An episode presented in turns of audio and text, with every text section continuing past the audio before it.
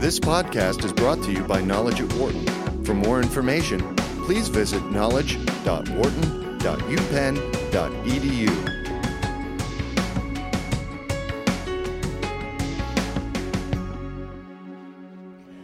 Uh, as you know, the there was a marathon summit this weekend uh, where Europe's leaders came to an agreement about Greece.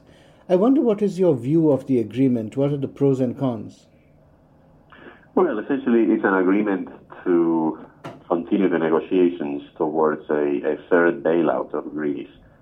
And uh, the little that we know about the terms, um, I think, uh, very clearly signals that the hardliners um, won, right? And that uh, Greece is being asked uh, to uh, meet uh, very specific conditions for in exchange for a bailout. Uh, I think the reason for that is that, as you know, Greece has been dragging its feet for the last six months, um, not really implementing any reforms, not really uh, coming up with a plan as to how to uh, return its economy to something, you know, an economy that can compete in the in globally. Uh, at the same time, I'd also like to mention something that I think is really important, which is that the summit uh, that took place over the weekend and the uh, marathon meeting uh, uh, itself uh, was really about a contrast between two conceptions of Europe. on the one hand, the French conception, which is that a united Europe is better than a divided Europe, and we should try to keep it united at any cost. And then the German uh, view, which is uh, yes, a united Europe is generally preferable, but not at any cost, right? Uh, and so in the end, the French view prevailed. So Germany, in other words, I think, essentially made a concession saying, okay, we'll bail out Greece for a third time. That's my assessment of the situation. Well, actually, it's not yet an agreement. This is the interesting thing. It's uh, an agreement that if Greece does certain things uh, by Wednesday, then they will start discussions for a new bailout program for Greece. Now, of course, uh, there was great relief uh, after 17 hours marathon meeting. Everybody thought that, uh, wow, there is a solution. But uh, I'm afraid there is a long way to go, and uh, some uh, the heart of the problems have not been addressed. Um, the, the, issue of debt sustainability. Uh, that uh, the IMF came out recently, and there is also today a report by Reuters that IMF informed the leaders just after the meeting that Greece debt is not sustainable as they need much more dramatic uh, extension or upfront haircuts. So that problem has not been addressed. Uh, another major concern is that the reform agenda that's uh, included in the deal that Prime Minister accepted, experience tells us that this kind of agenda works if the country has ownership. So an agenda that was imposed on Greece after these very strenuous negotiations, uh, it's not clear how it's going to work. So, so it, it was a step in uh, in some direction. It does address some issues. Uh, if uh, uh, Greek government, the prime minister manages to keep his government together and pass uh, the required reforms. This is positive, but I'm concerned that this was again one extended pretend uh, decision. Now, given that Greek voters in the referendum a few days earlier had rejected most of the terms of this agreement, do you think the Tsipras uh, administration will give the, get the political support required to implement it? Or do you think it was an attempt by the European leaders to force regime change? Uh, well, I think uh, there's a little bit of everything that you've mentioned. Um, so there are two steps here. One is uh, the Greek parliament needs to enact, uh, to approve some of those reforms, pension reforms, uh, the, uh, the, raising the sales tax, the value-added tax, and so on. and then the second step, of course, is implementation. of those reforms, right? Because you can approve as many reforms as you want, but if you don't follow through, you don't uh, actually make sure over the next months and years that you implemented them correctly, then uh, uh, it, they won't have uh, their intended effects. So the issue right now, I think, is that uh, Tsipras, the prime minister, uh, has essentially agreed, as you mentioned, to terms that were explicitly rejected by more than 60% of the Greek population in the referendum. So he is risking a rebellion uh, from within his party. Uh, I would assume that some of the opposition parties would actually vote in favor of the reforms, right? So that would create an even more uh, bizarre situation in the next uh, few weeks, in the sense that the prime minister would be supported in parliament not by his own party, but rather by some other parties, right? So, in other words, this is a long way to say that the situation is in flux, that the situation is very volatile. And I personally wouldn't be surprised if uh, this government fell, right? If uh, uh, the Tsipras government were to uh, fall, uh, Greece is a parliamentary system, so essentially that doesn't mean there would be new elections. Uh, what it would mean is that the parties represented in parliament would try to look for another coalition or another uh, way of uh, governing the country. There has been a tradition, unfortunately, in Europe to force a regime change when they did not like it. Uh, we have seen it happening, for example, in Italy. The prime minister, a newly elected prime minister, he seems to be very popular. Um, the, the referendum, on the one hand, strengthened his internal popularity. People realized very quickly that things were going to be much worse. Uh, and it's not clear if a yes vote would have made a difference. The fact, the, the, the real uh, adverse effect on the bailout, the reason this new bailout is so strict, is not the yes or no in the referendum. It's more the fact that Greece for five months was negotiating without making progress. And things were getting worse and worse and worse. This is what makes the big difference. Uh, if the bailout got worse because of the no, that would be vindictive on the part of the Europeans, and I hope that's not the case. The issue that you're very correctly raising, and many are asking, is will the government survive? Hold a referendum to reject a proposal, and then they accept uh, either a stricter proposal. It seems that uh, the prime minister will have enough support in his party, plus support from the other pro-European parties like the Socialist PASOK and New Democracy to push the required legislation through. So he's going to win the current vote. But then what happens? You are going to be in power and a big part of your own party is not supporting you. This is a big question mark. Uh, although the junior partner in the current government, although they said they will reject the agreement, they will vote no in the parliament, they will still support the prime minister because they feel he had done everything he could and there was no other option. So this is another issue hanging over this agreement, going back to your first question. Right. Now, given the obvious political risk involved, why do you think the Greek government preferred to accept these terms rather than a Grexit? And as you know, the critics have described uh, this agreement as humiliating and compared it to the Versailles Treaty of 1919. Uh, I wonder if you agree with the critics. Uh, well, the terms are tougher. I wouldn't say they're very hard, but they're tougher than they were two or three weeks ago. And the reason for that is that whatever trust you know Europeans have in Greece has evaporated, right?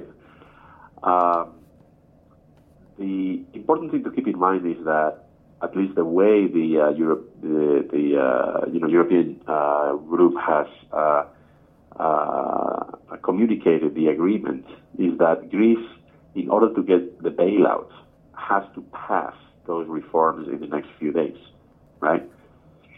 Uh, so, in other words, it seems as if nobody's willing to take, you know, Greece's or the prime minister's word for whatever it's worth, right? Because, well, they've changed course and they've demonstrated time and again that they're not uh, reliable. Uh, so I think that's one important aspect, right? Uh, but the other issue here, once again, is that uh, the uh, party that supports the government, the main party supporting the government, Syriza, is a left-wing, anti-austerity uh, uh, party that is, in essence, very populist, right? and it's going to be really hard for that kind of a party to support the kind of austerity measures that the Europeans are asking in return for a third bailout. Now, why did this happen? Why did it, uh, the terms get tougher? Well, once again, because the Europeans no longer trust the Greeks. Uh, and uh, how did they make uh, Tsipras agree to it? I think it was just a question of, hey, you don't agree to this, we will cut off the funding and your banks will collapse. So I think there was a very clear message over the weekend sent to Greece in the sense that, you know, it's in your hands, but we can, you know, uh, stop this. We're not going to go along with, uh, you know, what has been going on over the last six months. In other words, the uh, the rest of Europe wants uh, a change in, in, in, the behavior by, by Greece. Well, the, the, the comparison with the Versailles Treaty is, is, very tricky to do historical uh, comparisons. Uh, I mean, for one thing, we have to be clear when we say that the Versailles Treaty in those days Germany was paying, while Greece, even if it has a sustainable debt and needs debt relief, right now is paying very little. There is a grace period. So historical comparisons may have some appeal, but uh, they are never fully accurate. Uh, on the humiliation, it is true. Unfortunately, it is true. Uh, when the Greek government uh, and the prime minister, even after winning the referendum, realized that there were not many options and he was not willing to abandon the euro, then he should have been shown um, more sympathy, more support. Once he agreed on the reforms and the rolling back some of the legal actions he had taken, he should have been offered more generous terms on, on handling the debt issue, which IMF is bringing up as well, and also more conciliatory uh, tone. You see, the first thing he did after he won the referendum was to ask the very controversial Minister of Finance to step down. At that time, I thought I thought that was a very wise move. You show that internally you have power, but you also show that you remove from your cabinet the controversial figures, the hawks, so to speak. He was not met with similar conciliatory uh, kind of tone from the other side, except from uh, France to a large extent and uh, Italy, and of course the, the Commission. But uh, Germany, the big uh, player and the big creditor, was constantly raising the stakes, including the very ill-conceived uh, idea of a temporary exit from the euro. Right. As we know, the agreement provides a multi billion dollar bailout, but also calls for severe austerity. Uh, what, do you, uh, what impact do you think this will have on the Greek economy? Let's just make two assumptions. One assumption is Greece stays within the eurozone, right? Then in that case, you don't want to be in a situation in which every two or three years you have to extend uh, another lifeline to Greece, right? Whether it's a bailout or it's some kind of financial support, right? You want the Greek economy to become competitive again, right? Uh, well, that's going to be hard because Greece, uh, the Greek economy has not been doing well for the last uh, 10, 15, 20 years.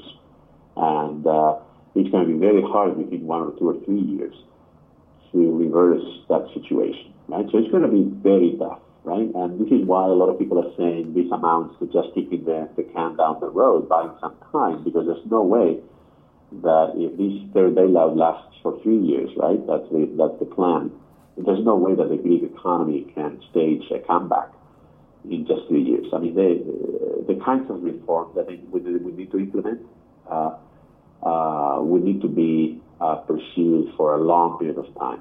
so that the economy becomes competitive again. So that's the first assumption. The second assumption is that Greece leaves the euro, and in that case, uh, well, Greece would continue to be a member of the European Union, but not of the eurozone. But it would have its own currency, it could devalue the currency, it would become competitive uh, very quickly. It would have other problems, many other problems. Uh, the short-term shock would be tremendous. And in that case, which is what Germany threatened, if you remember over the weekend, uh, in that case, then the, the Greeks can, you know, continue doing what they've been doing for the last, uh, you know, 20 or 30 years, uh, but with their own currency. Well, this is again the reason why I'm not very optimistic as it has not addressed the, the essence uh, of the problems. Uh, this is the part where uh, Greece was right, saying more and more austerity is driving the economy into recession and uh, is making the problem worse and worse. Uh, the, the, data show that uh, Greece has now the same lost the same percentage of GDP like the United States during the Great Depression. The numbers are the same, and it has been going on for much longer. So, so Greece is right, and many American economists uh, have been criticizing the Europeans uh, with this um, kind of insistence on uh, austerity. Uh, on the other hand, Greece needs the reforms. So the positive thing is that the Greek government accepted uh, the reform legislation. It is much easier now for a left government that uh, is putting its signature on the deal to push through this because the, the center-right governments, when they were putting their signature, they would get fierce opposition from the left, from uh, Mr. Tsipras and his party, and things would not go very far. Um, so having a left government putting a signature, at least there there is a ray of hope that the reforms will go through. But uh, we are not going to see growth uh, coming very quickly. It's well understood that uh, reforms take time to pay the economic recovery. Right. Uh, what do you think will be the impact on the rest of the Eurozone? Well, I think at this point, uh, governments, uh, banks, and even the markets, investors, I think, have already started to think about what would happen if uh, Greece were to uh, leave the uh, the eurozone. I think it would be uh, logical to think that there would be some, you know, turbulence in the markets, but I don't think it would be anything like 2008, okay, at all. I think the more extensive damage would be over the long run to the process and project of European integration, because essentially it would be a major setback. Right? I mean, the introduction of the euro in 1999 was a major step forward of integrating all of these economies. If Greece were to leave, uh, that would be a, a, major step back. And that would also mean that any other country within the uh, euro zone uh, could be subject to the same uh, outcome, right? So we introduce an element of uncertainty, right?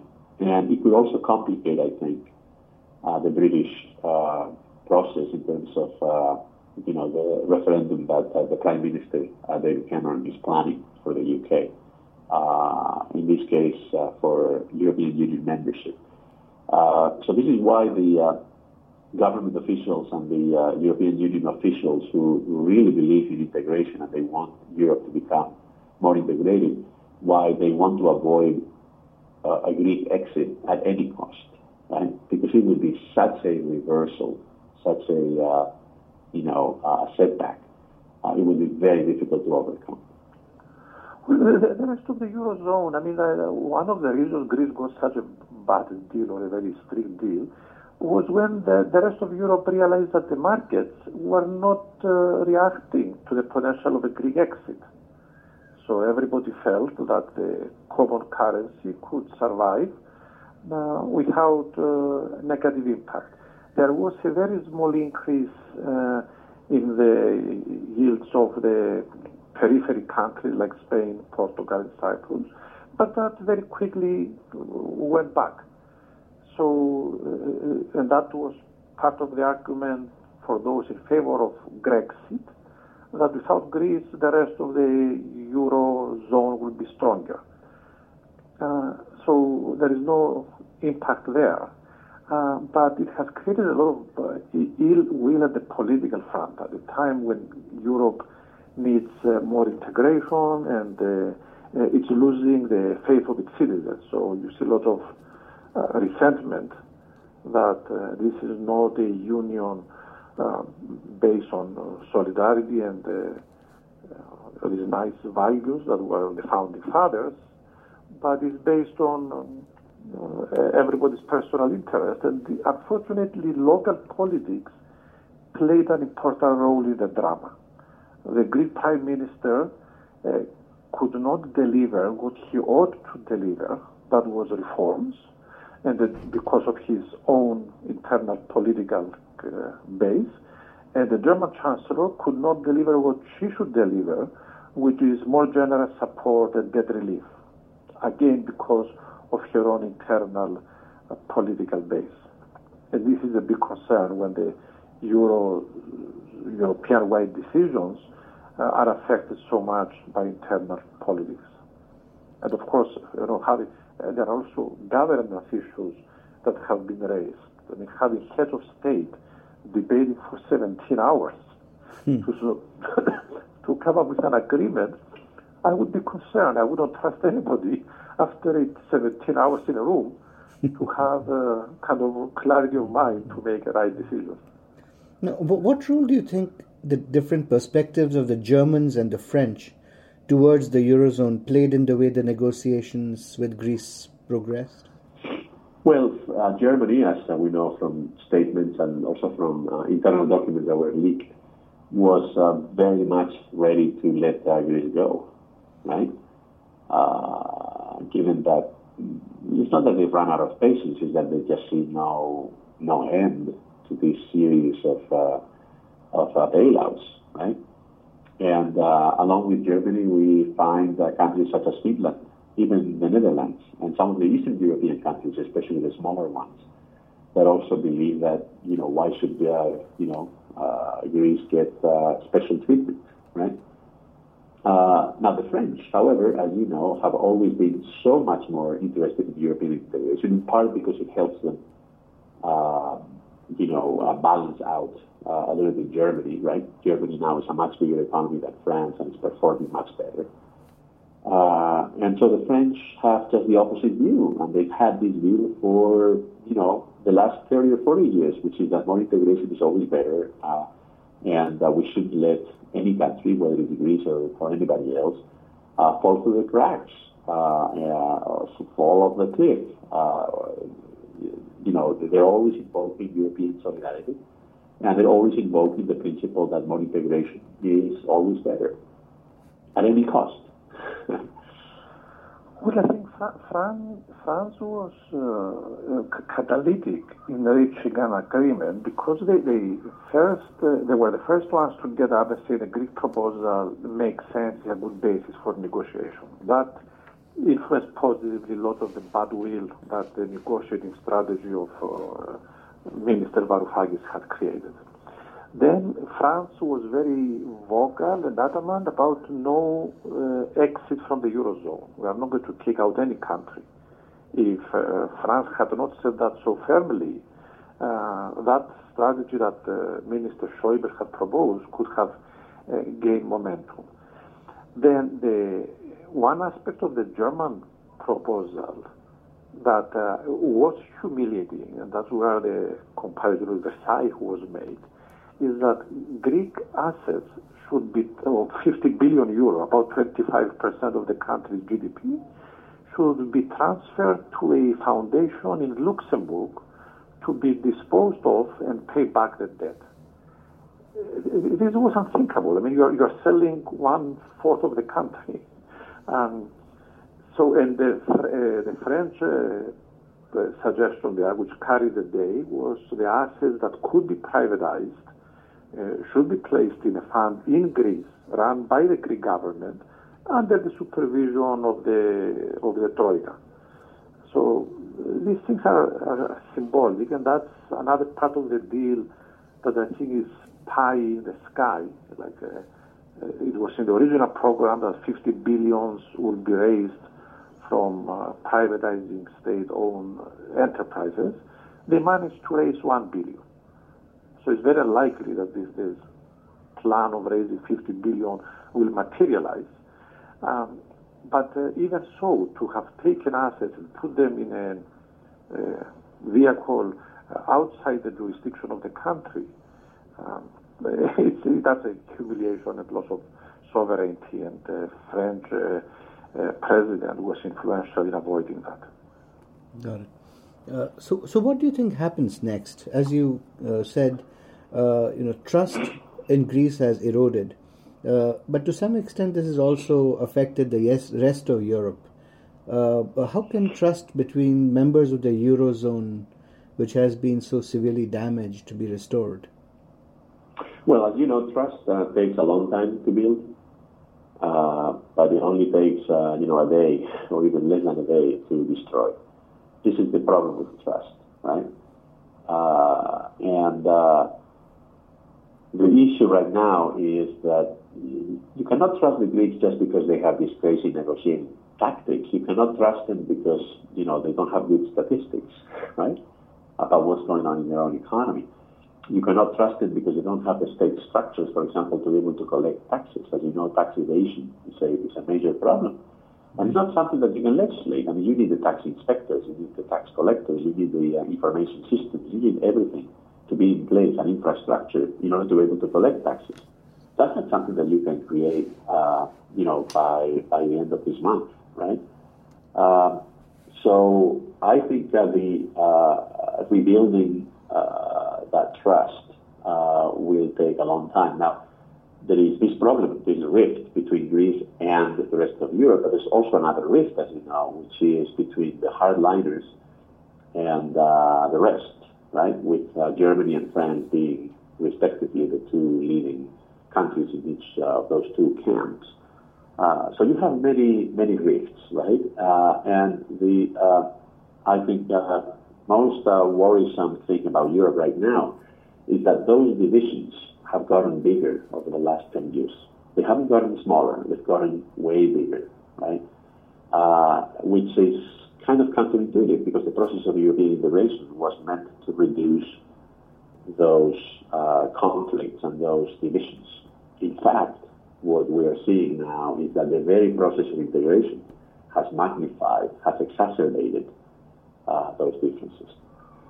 Okay, from, from the Greek uh, side, they have to deliver on the reforms. I mean, one, one I think, uh, serious uh, mistake the Greek government had done was uh, being a new government and having a mandate, they rejected all the agreements of the previous governments.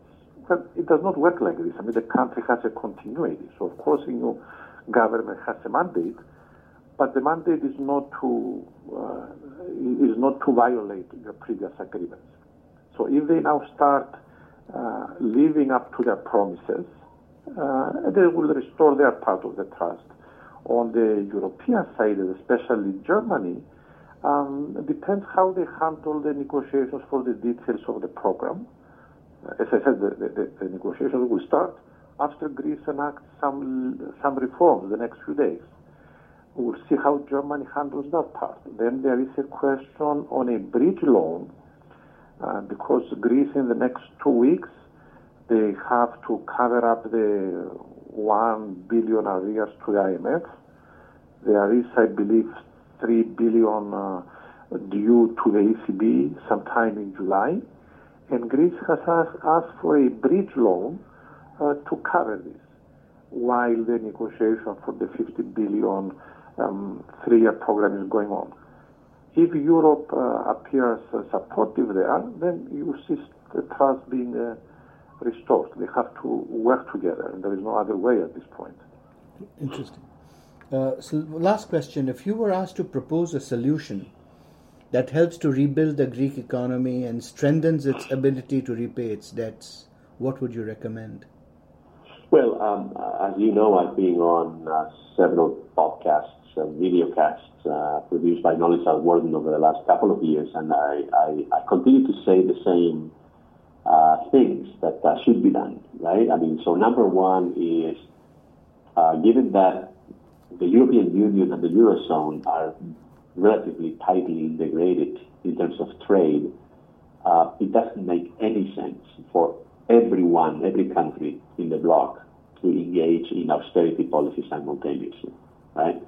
Uh, so in other words, uh, I have always advocated for Germany and the other surplus economies, the economies that are doing well, uh, to spend more. Uh, so the government should spend more, and households should spend more, wages should be increased, because part of that uh, spending power would uh, trickle down to the European periphery. Uh, because the Germans purchase goods and services from Greece or from Spain or from Portugal and so on and so forth, right? So that's the first point, right? The second point is that the European Central Bank should be more aggressive uh, along the lines of the Federal Reserve uh, a few years ago in terms of uh, making sure that uh, the current situation in terms of deflation ends as quickly as possible. Uh, because you see, deflation is not only bad for the economy in general, but it's also bad for people or companies that have accumulated too much debt. Right? When you have a lot of debt, it really helps you. There's inflation, right? Mm-hmm. Because you can service the debt with money that is, you know, paying paying back the loan with money that is worth less than when you receive the loan, right? But under deflation, the opposite is true, right? Uh, so second point is the European Central Bank, I think, should be uh, much, much more uh, aggressive, right? And I think the third is a rather obvious one, which is at some point, uh, kicking the can down the road will, you know, not be a an option, right? At some point, maybe it will be in two years from now in five years from now, I don't know. And at that point, I think uh, Europe needs to decide how many countries are in a position to play by the rules in a monetary union. Uh, we know that Greece, you know, really shouldn't be in the monetary union. The question is, what do you do now that it is in the monetary union, right? Has been for, for 12, 13 years. Uh, so that's the third uh, point. Third point is that if you really want to be serious about a monetary union in Europe, first you have to, you know, draw a very, very clear line between the countries that should be part of that union and the countries that shouldn't. And there's nothing wrong with not being part of the monetary union, right? Right now, as you know, there are nine countries in the European Union which are not part of the Eurozone. And uh, many of them are doing really, really well. Uh, so the issue is, uh, once again, I mean, uh, to try to avoid the mistakes of the past and to design a monetary union in Europe in such a way that it can be sustainable over the very long run. I mean, the two, two legs that I keep repeating. One is the structural reforms that from the original uh, bailout program have been proposed. They have been implemented. Implemented. Uh, do away with the clientelism of the state, uh, more efficient state, a long list of things that are there. At the same time is uh, debt relief. Uh, so Greece realizes that the reforms are used to improve the economy and transfer money for the benefit of the people, that the reforms are simply to pay back the debt. Uh, I think it's a well accepted maxim. If you are bankrupt and never in your life will pay your debts, then you have no reason to work. If you, you made mistakes and you are bankrupt and you pay the penalty, uh, at some point they, they let you free to get back and uh, do your economic activity and benefit yourself. This, I think, was one of the major contributions of uh, United States uh, made with the bankruptcy laws and uh, Chapter 11. Let people get back on their own feet again. So the, the country needs to get back on its own feet. For more business news and analysis from Knowledge at Wharton, please visit knowledge.wharton.upenn.edu.